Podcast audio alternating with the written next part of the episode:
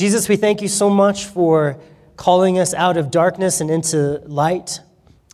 Lord, we thank you so much for your word and fulfilling all the prophecies that you gave in the Old Testament when you came and you died on the cross to cleanse us from our sin, to cleanse us from our iniquity, from everything that we've done, if we would turn to you and trust in you. And Lord, I pray that for every heart in here, Lord God, that you would soften them. Lord, because sometimes it can be really difficult to follow you, and sometimes it can be difficult to do your will, and it can feel like we are literally dying inside. We're dying to what our flesh is screaming at us that we should do to save ourselves or to feel better. And Lord, your way does not lead us towards feeling better. It leads us towards holiness and the death of our flesh. And our flesh cries out and screams at us, saying, "Don't kill me," but Lord, you desire us to follow you. And even though that leads us to the death of our flesh and the death of the things that we want, Lord, it leads us to life as well.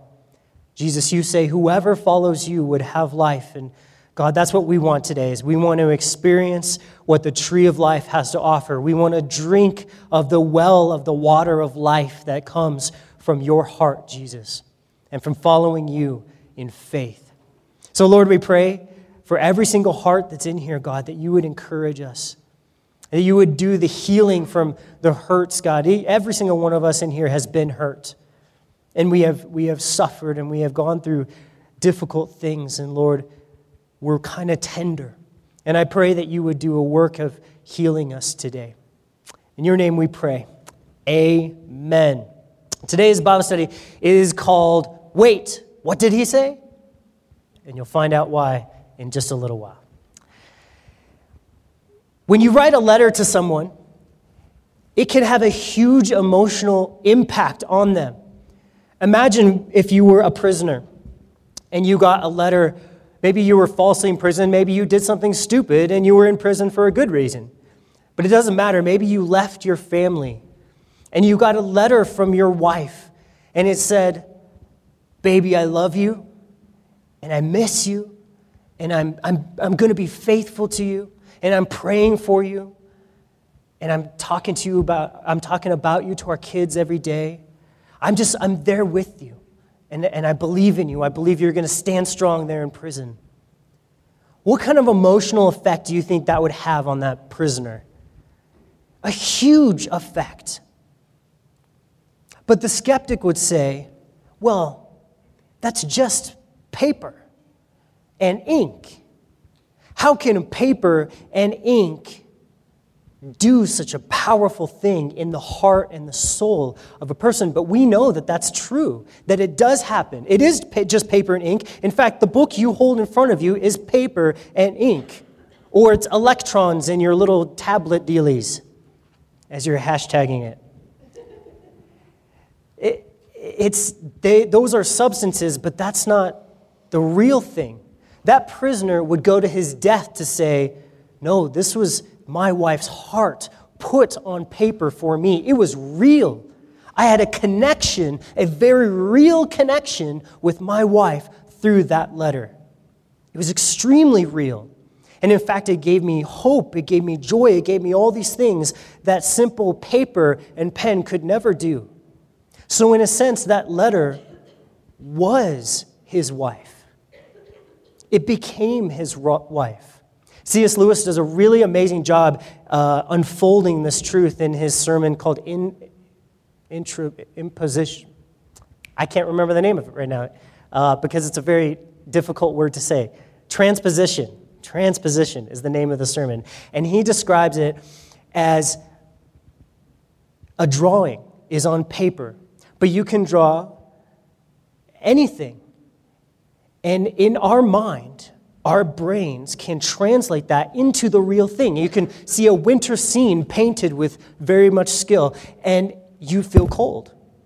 You can see a difficult situation portrayed, and you feel the anger of that. Yesterday, we took the boys to the museum, and there's this big red painting of these babies, and they're like hurting. and it was a painting about the Chinese Revolution and how difficult that was for the people, and they were angry and they were bloody, and it was awful to look at.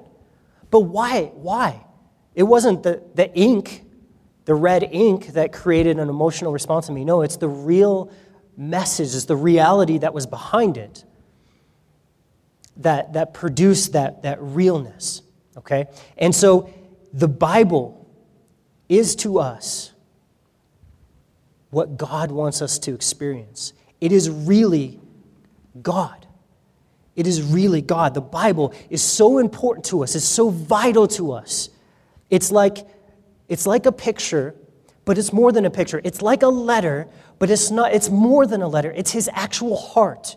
Just like that prisoner needed an encouragement, he needed a connection with his wife, and he got it through that letter. The Bible is to us our connection to God. It's his word given to us. So I lay that foundation for us so that as we study chapter 3 of Genesis today, you understand the importance of God's word. God's word. It is everything to us. It is our ability to connect to a deeper spiritual realm. It is deeper than what pages contain. The Bible is more than just the words on here. It's our window, it's our gate into a deeper, more life-filled experience that we all know is real. You guys all know that love is real. You guys all know that there can be satisfaction, there can be healing, there can be joy. And this is our gate into those things. It's the way that those things come into us. It's very interesting how that works. So let's look at Genesis chapter 3 real quick, and we'll see how God is going to use his word, his letter to us, his gate to bless us. It says here, "Now the serpent was more cunning than any beast of the field which the Lord God had made. And he said to the woman, Has God indeed said, you shall not eat of every tree of the garden?" So just in case you're new to this party, this crafty talking serpent here is Satan, all right? And his only power has ever been deception, or cunning, you could say. He's never been strong. In fact, we see in the end of the book of Revelation that one little angel is able to chain him up for 1,000 years. So Satan isn't this big, burly Arnold of angels. And he's never been right. He's just always been deceitful. He's never been right in the things that he said. You can never say, well, Satan's got a point there, because he doesn't. But he has been very, very smart and deceptive. He's smarter than you. He's smarter than me. And he's tricky. He's not God's twin or God's evil brother. He is commonly referred to as a snake or a serpent or a dragon throughout Scripture. Which reminds me, what did the snake give his wife? A good night hiss. How do you measure a snake? In inches, of course, because he doesn't have any feet. Yes. You guys know I'm hysterical. Have you ever been driving around and you've seen an ambulance, and you saw on every single ambulance there's a stick, like a picture of a stick with a snake around it? You guys ever wondered why? It actually, I'm gonna tell you. It comes from the Bible. We need to understand how God uses the image of a snake throughout the Bible. He doesn't make this hard for us, but he carries this image of a snake throughout the whole Bible. And we have it up until today, even on our ambulances driving around. So I'm gonna tell you why. If you would turn with me to Numbers chapter 21. Numbers chapter 21. Genesis, Exodus, Leviticus, Numbers. And in Numbers chapter 21, verse 8, we have this really interesting story of the people are coming out of the, wandering through the desert, and they start complaining to the Lord about the food he's been giving them, which is quite remarkable because he's been giving them angel food, just magically appearing every morning. There's a bunch of this stuff called manna there waiting for them, but the people are complaining about it. And so in this situation, they're all complaining to Moses. And so God sends a bunch of poisonous snakes to bite the people. This is Indiana Jones' worst nightmare. And it says in Numbers chapter 21, verse 8, the Lord said to Moses, make a fiery serpent or a poisonous serpent and set it on a pole. And it shall be that everyone who is bitten, when he looks at it, shall live. So Moses made a bronze serpent, and he put it on a pole. And so it was, if a serpent had bitten anyone, when he looked at the bronze serpent, he lived.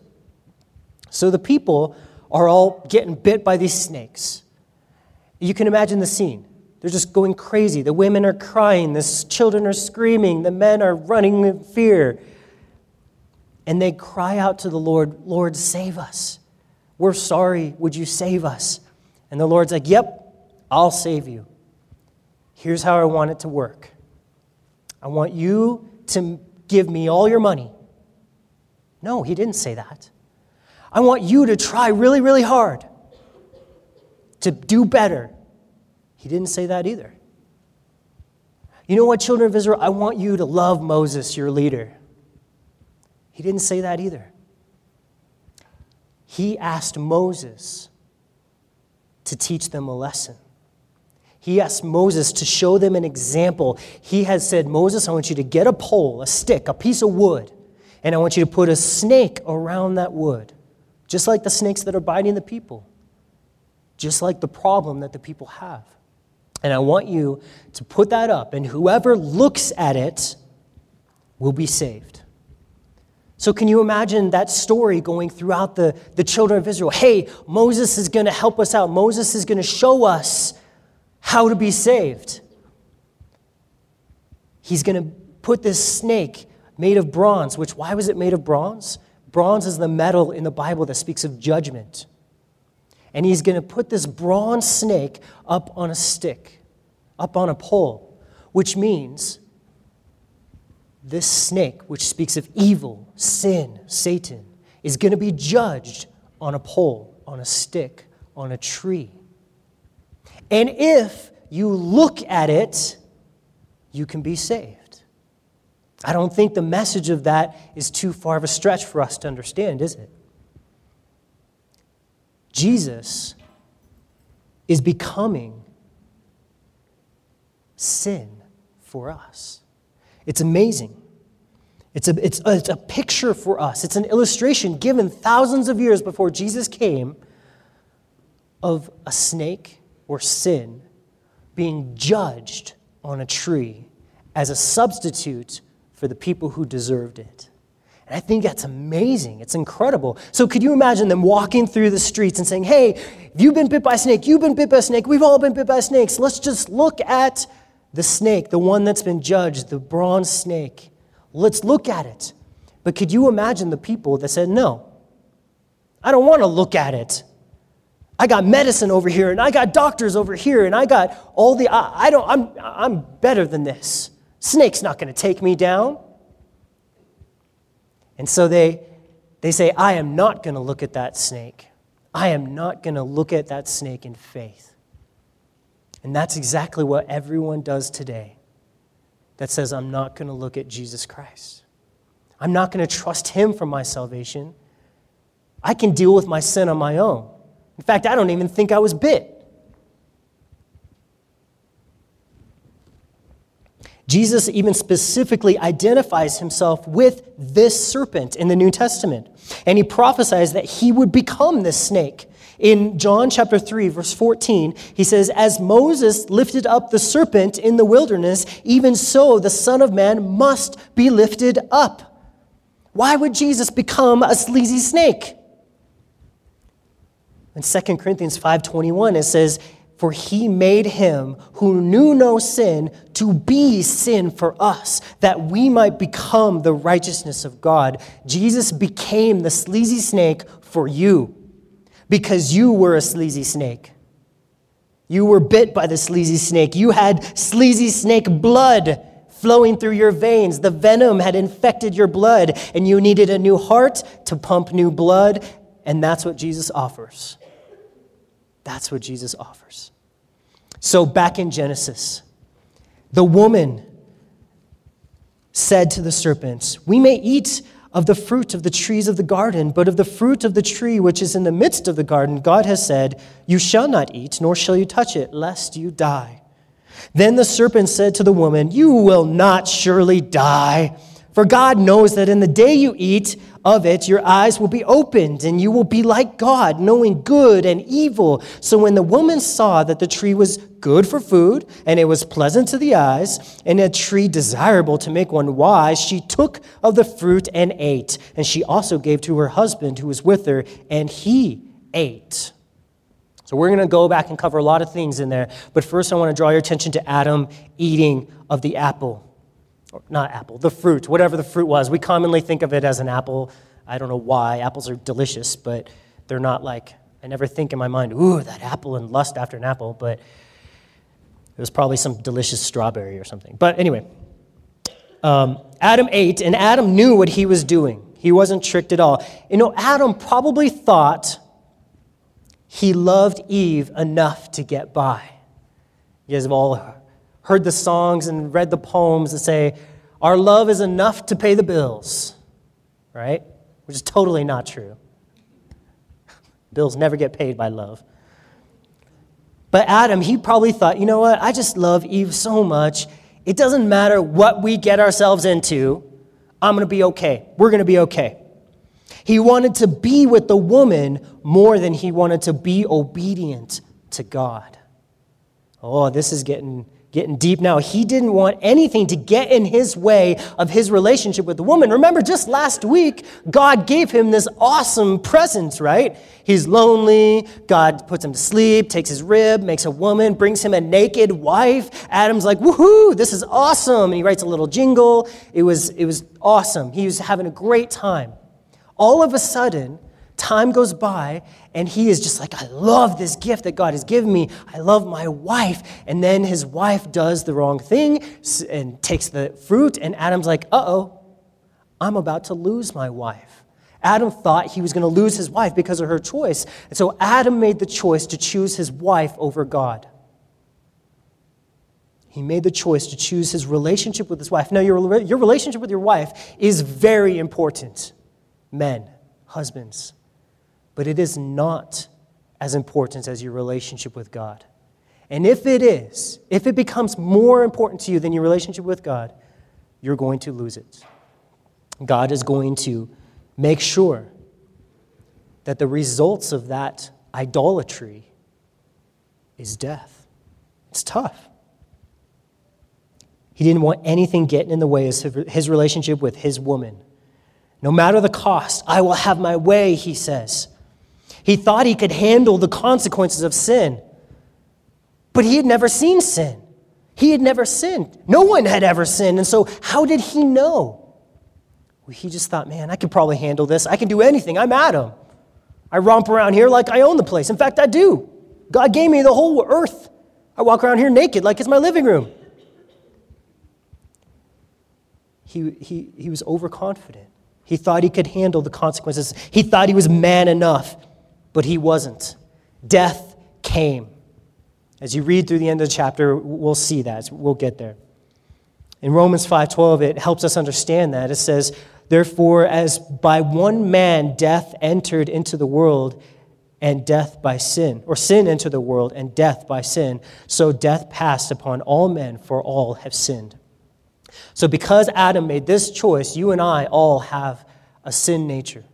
We all are living with the consequences of Adam's choice. And lest you think that you could have done a better job than Adam, you're wrong. He was our champion. He was our hero. He didn't have a dysfunctional family he came from. He never got influenced by MTV. He didn't have any influence except for God himself, and he still screwed up. So Adam was the best man there ever could have been, and yet he still messed up. And then 1 Corinthians 15:22, for as in Adam all die, even so in Christ all will be made alive. It's the reason why Jesus had to become a man, because in Adam sentenced every single one of us to death. But Jesus, when he became a man, it's then works that he could rescue every man from death. So when Adam sinned, everything broke. Everything broke in the world, in his marriage, and I want husbands to take very close note of this. Take very close note. It always comes back to you. Always. Where was Adam when his wife was hanging out by the tree? It's a great question. I don't have an answer. But he had something else going on that was more important to him than being with his wife and discipling her. Well, where was he when she was hanging out by a creepy talking snake? Why would you let your wife do that? Why wouldn't you be there to intercept some of this information or misinformation? What in the world was more important to him than hanging out with Eve? The best gift God could have given him. What was more important to him? He had just invented golf, probably, or bowling or something, but that became to him more important. Gosh, why? Why did he let anything get more important than his role of being the priest and the pastor of his own home? He was not being that priest to his wife. He was not teaching and caring for her and not protecting, giving her the protection that she needed. He was off doing his own thing. Maybe he thought he had done enough already. Maybe he thought that he had given her enough leadership and he could now release her to make her own decisions. I mean, there wasn't any people around to trick her. So he thought, she's probably fine while I go explore Antarctica and the beaches down there or something. But he was very wrong. And it's not because she was sinful. That's not the issue here. It wasn't because he failed her. In fact, God never says that she sinned, as we read. She was deceived, God says. It doesn't say she sinned. It's because he failed her. He failed to prepare her and to protect her. He failed her because she ate. But she ate, you might say. It's her fault. She ate because he failed her. Because he failed her. He was the one responsible. He was the leader. And he failed. The biggest failure wasn't that he wasn't there, I don't think. I mean, he can go golf if he wants to, I guess. And maybe it's not that he trusted her. Oh, you just can't trust women. No, that's not the conclusion we need to reach, that all women are just crazy. We don't have evidence that always proves that. That wasn't a joke. I wasn't like... Just kidding. It wasn't because she's just a woman and that's what she was going to do, and so he needed to be there.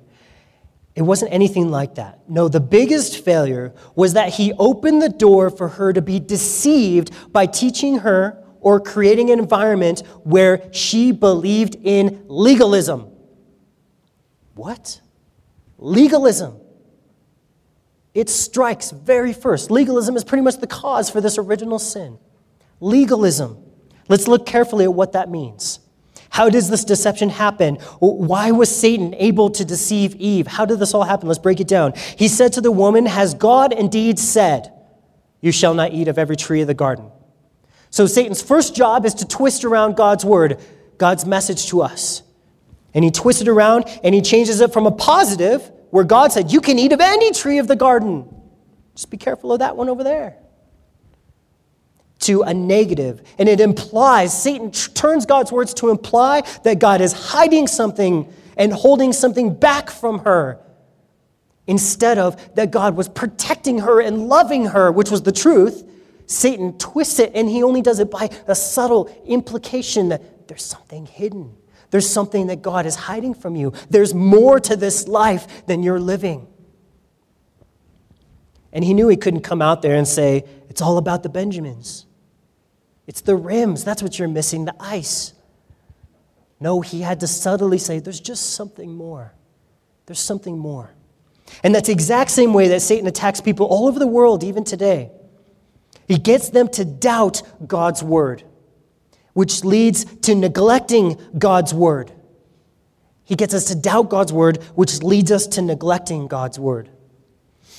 And then it says, and the woman said to the serpent, well, we may eat of the fruit of the trees of the garden, but of the fruit of the tree which is in the midst of the garden, God has said, you shall not eat it, neither shall you touch it, lest you die.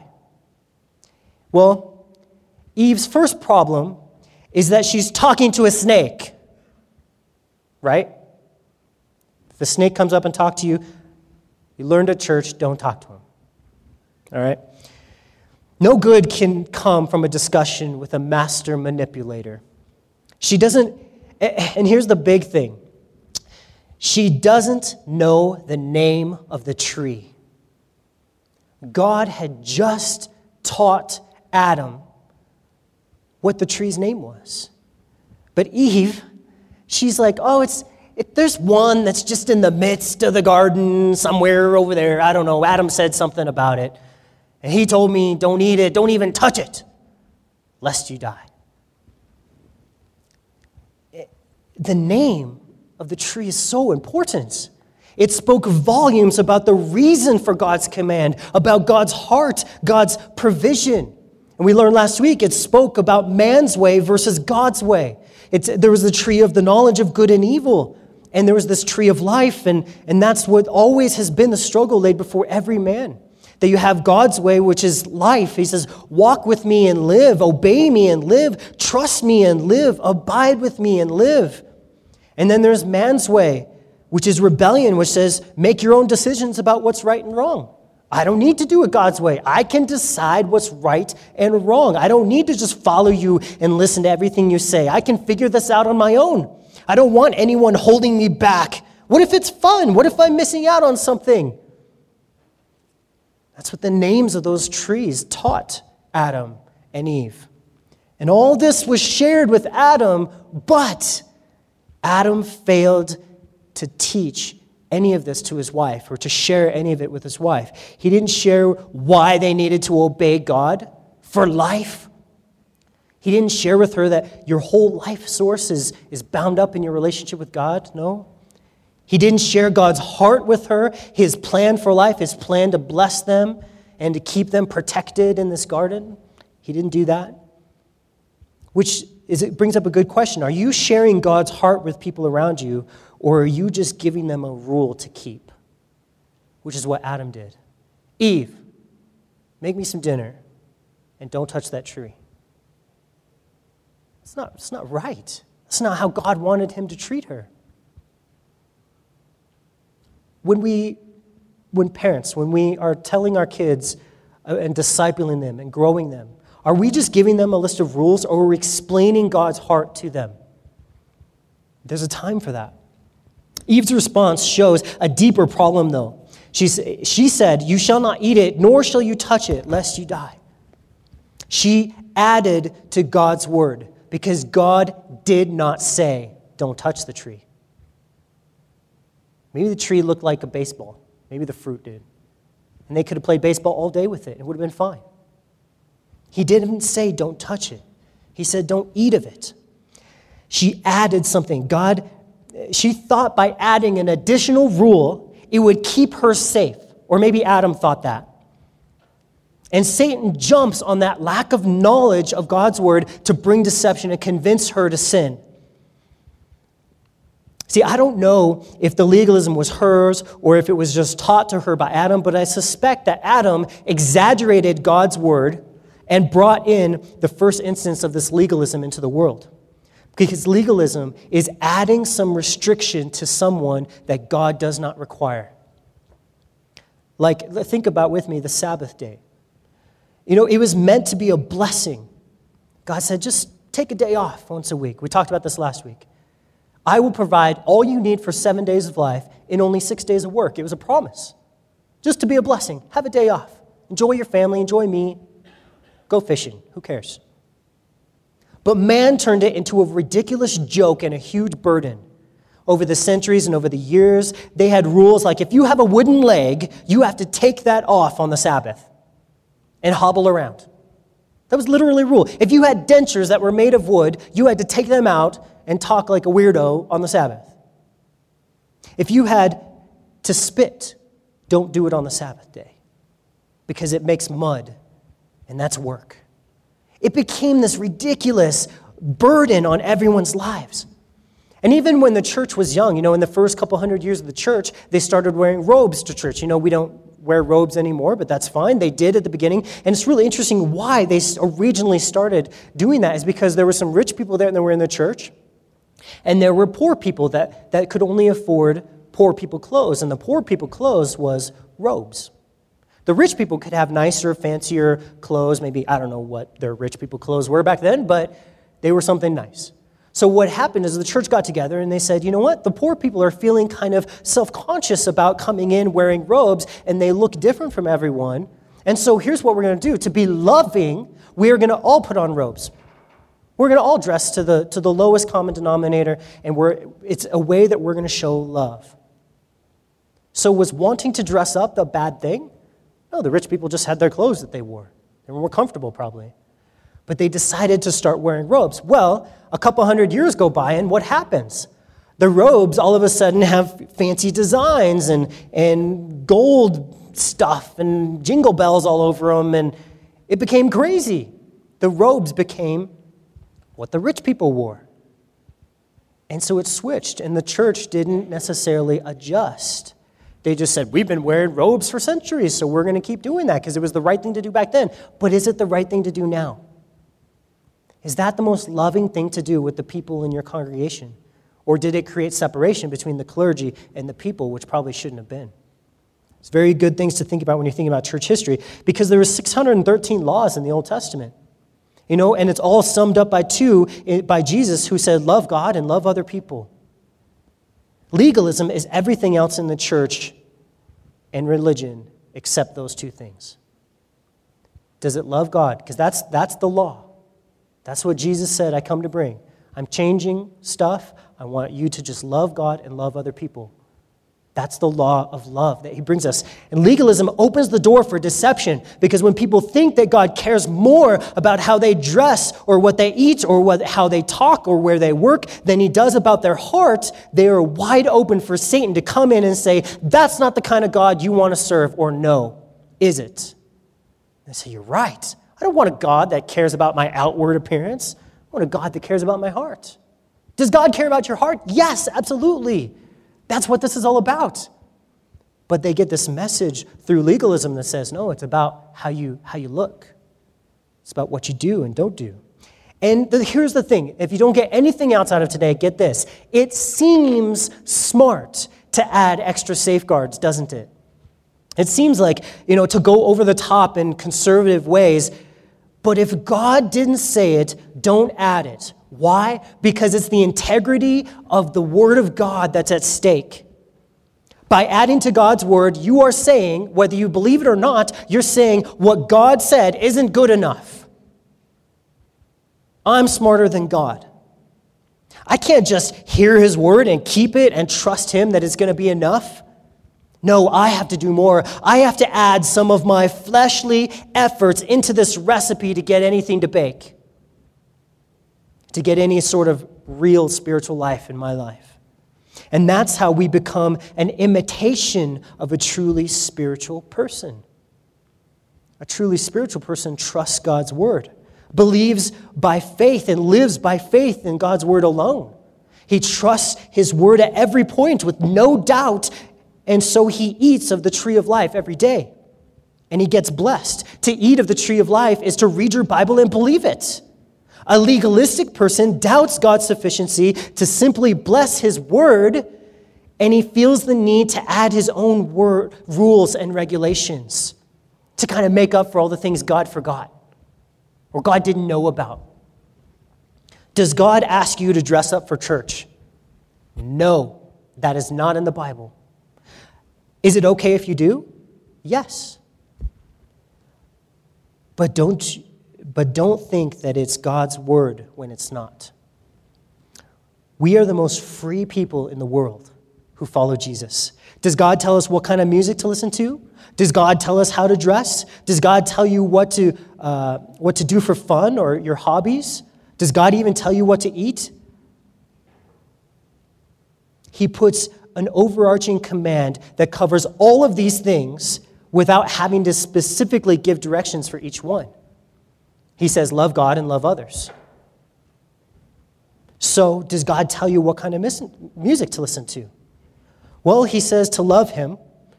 And so what I fill my head with should encourage me to love God. How should I dress? Well, I should love others, so I should dress modestly as to not stumble them or lead them to be tempted or to lust or to envy. It's important. What about my hobbies, my food, where I work? It's all governed by love. That's how God works. So if you have a lack of love in any area, we confess it and ask Jesus to provide it for us, which can be tough because, so wearing nice clothes to church may demonstrate your love and respect for God, but it also might make someone who doesn't have such nice clothes feel ashamed or unworthy. So the right thing to do may be to wear the cheaper clothes because it shows love to your neighbor and shows that you have God's heart of love, which honors him as well. But Eve, your great-great-great-great-great-great-great-great-great-grandma, Eve, added to God's word. She didn't trust God's word as being enough, and so she was primed and ready for a fall. She's already at the cliff because of her doubt in God's word. Satan is now just going to give a little push. He's so cunning and he's so smart at knowing when we doubt and where we doubt, and that's why believing is so important. It keeps us away from the edges of the cliffs. Believing is more important than understanding. Believing is more important than understanding. Anselm of Canterbury was this awesome bishop or pastor in England in 1093. And he was one of the first theologians that was able to prove God's existence through logic and reason. So he's a really smart guy. I mean, he had all these great arguments and great books. But he even said that the understanding would be of no profit to any man unless if he didn't believe. See, people aren't atheists because of evidence. It's because they don't want to be convicted or convinced. And so this guy Anselm says it's more important to believe because when you believe, things will start making sense. But no matter how much you want to try to prove to someone God or God's work or God's truth, if they don't believe, they're just at this cliff already, and Satan is just tossing them off left and right. So the serpent says to the woman in his little push, he says, "You will not surely die. For God knows that on the day you eat it, your eyes will be opened and you will be like God, knowing good and evil." It's crazy because Ephesians 4:27 says, don't give place to the devil. Don't listen to him. But what is Eve doing? She's listening to him. She heard his direct contradiction to God's word because she was listening to him. See, now Satan, he's just like, you know what? God's a liar. Because she's sitting there having a conversation with him. Paul says in Ephesians, don't have conversations with the devil. He's too good at tricking. He's too good. But she gave him a place. She wasn't focusing on God's word. That's all she had to focus on. God said, enjoy your life and stay away from that. Just focus on those two things. Don't listen to a conversation about, well, is it really wrong? No, just don't listen. Just focus on God's word. You could say we are always more susceptible of being tricked when we're not abiding in the word. Always. Satan says, you will not die. Satan wants Eve and us to forget about the consequences of sin. It's not what you think. It's not what God said. Don't worry about it. You're better than that. It won't be that way for you. You deserve a break today. All of which say, God is a liar. So how can a liar be trusted or be believed? Satan is attacking the foundation of believing, the faith. He is telling the inmate who received the letter, that letter is a forgery and your wife is sleeping with some other dude. That's what he's doing. He's eroding the foundation of the reality of the relationship. So Satan says, sin isn't so bad. It isn't worthy of death even. You're not going to die. Barnhouse is a great author. He says, Satan and the flesh will present 1,000 reasons to show how good it would be to disobey his command. They have so many reasons why. It's not that bad. And he says to her, in the day you eat of it, your eyes will be opened.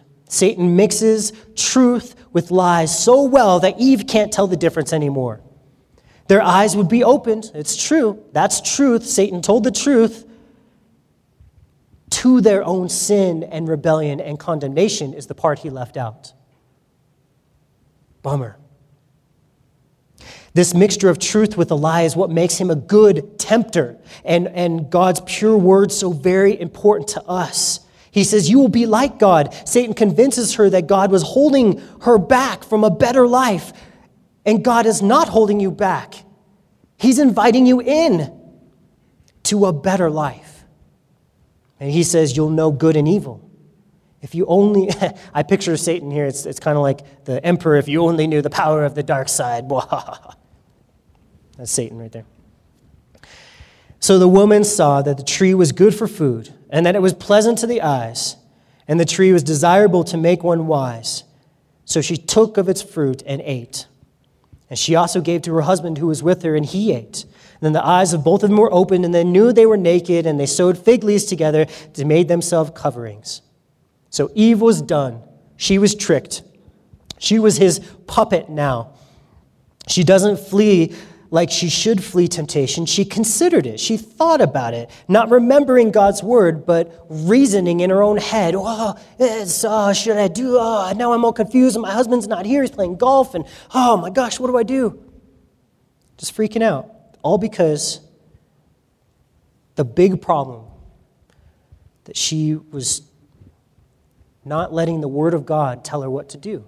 She was trying to figure it out on her own, and that's a big problem in our world when people are trying to use intellect to make their decisions instead of trusting God's word. Now, that doesn't mean we can't use intellect to see God's word is intellectually accurate and true, but we have to not be careful that we don't put our intellect on a higher level than God's word. Whenever we use intellect to make a decision instead of trusting God's word, we are falling like Eve. You are not able to figure out your life because Satan is smarter than you. No matter how smart you think you are, he's smarter.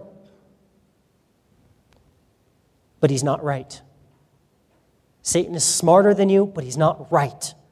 And God gives us what's right. He says, I do love you. My letter is true. I do love you.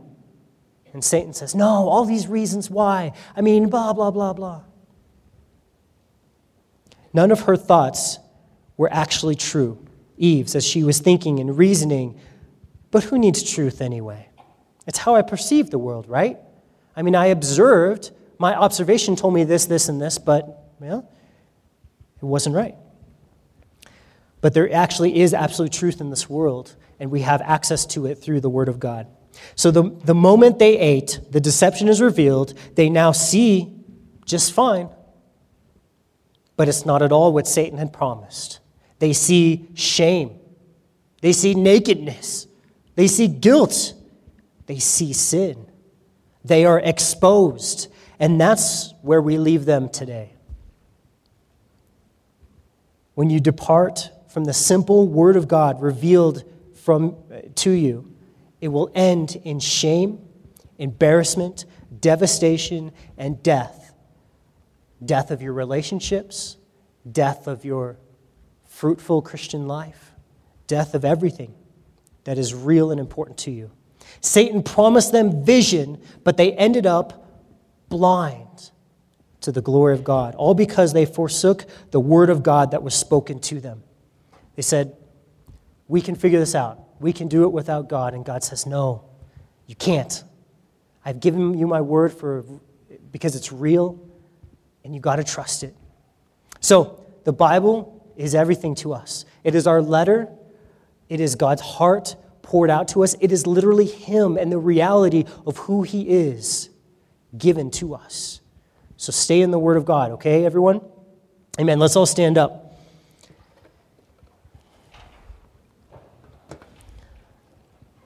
And as we sing just one last song, Lord Jesus, we pray to you, and we thank you, Lord God, that you take a name upon yourself in John chapter 1, that you are called the Word of God.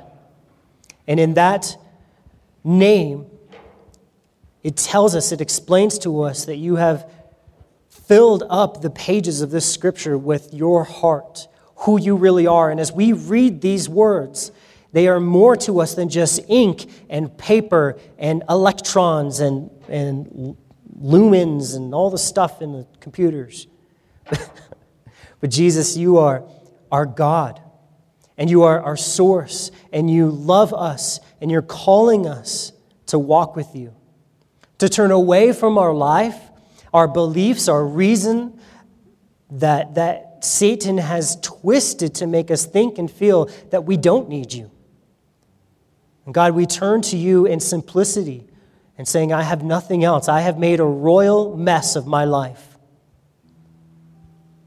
But God, I believe the word that says that you will take me back if I had to repent. And so, Lord God, I repent. I turn away from my choices, my life, the way I think things should be, and I turn to you, and I will love the people in my life that I'm supposed to. And I will serve the people in life I'm supposed to. Not because they deserve it, because, God, you call me to it. And, Lord, I don't have the strength to do that. And so I feel like when I make the choice to do this, I'm literally crawling up on the cross and having nails pierced through me because it hurts so bad. But Lord, you give me a promise that I will experience your grace in your life if I were to follow you. Even though following you hurts, even though it's death to myself, there is life in you, Jesus, and I believe it. And so I make this choice to follow you. God, I just pray right now that your Holy Spirit, I ask, Jesus, that you would flood the hearts in this room. And you would make us understand and believe your word, your promises. Lord, we need you so much. If there's anyone in here that has never believed or understood that Jesus was their substitute on the cross, that he was their snake hanging on the wooden pole for their sin, I pray that right now you would make a choice to pray and say, Jesus, I need you. I believe that you died on the cross for me as my substitute, and I will follow you. Come into my life. I receive the Holy Spirit. I don't earn the Holy Spirit. I receive it as a gift, freely given by an offering God, a giving God, a gracious God. I receive you, Jesus. And for those of you who are struggling and going through the most difficult times in your life, know that God loves you and has compassion on you. And he has no desire to harm you or hurt you. But he has every desire to save you. And maybe the choices of your flesh are leading you towards a place where you will be hurt. Or maybe you've been hurt. God has a desire to save you. And I pray that would be a reality in your life. You would accept his grace, his gifts. And Jesus, we love you more than anything in our life, more than anything in this world. And we pray that you would be increased in our hearts. And your word would never depart from our lips or in our mind. And we would let it govern us. In your name we pray. Amen.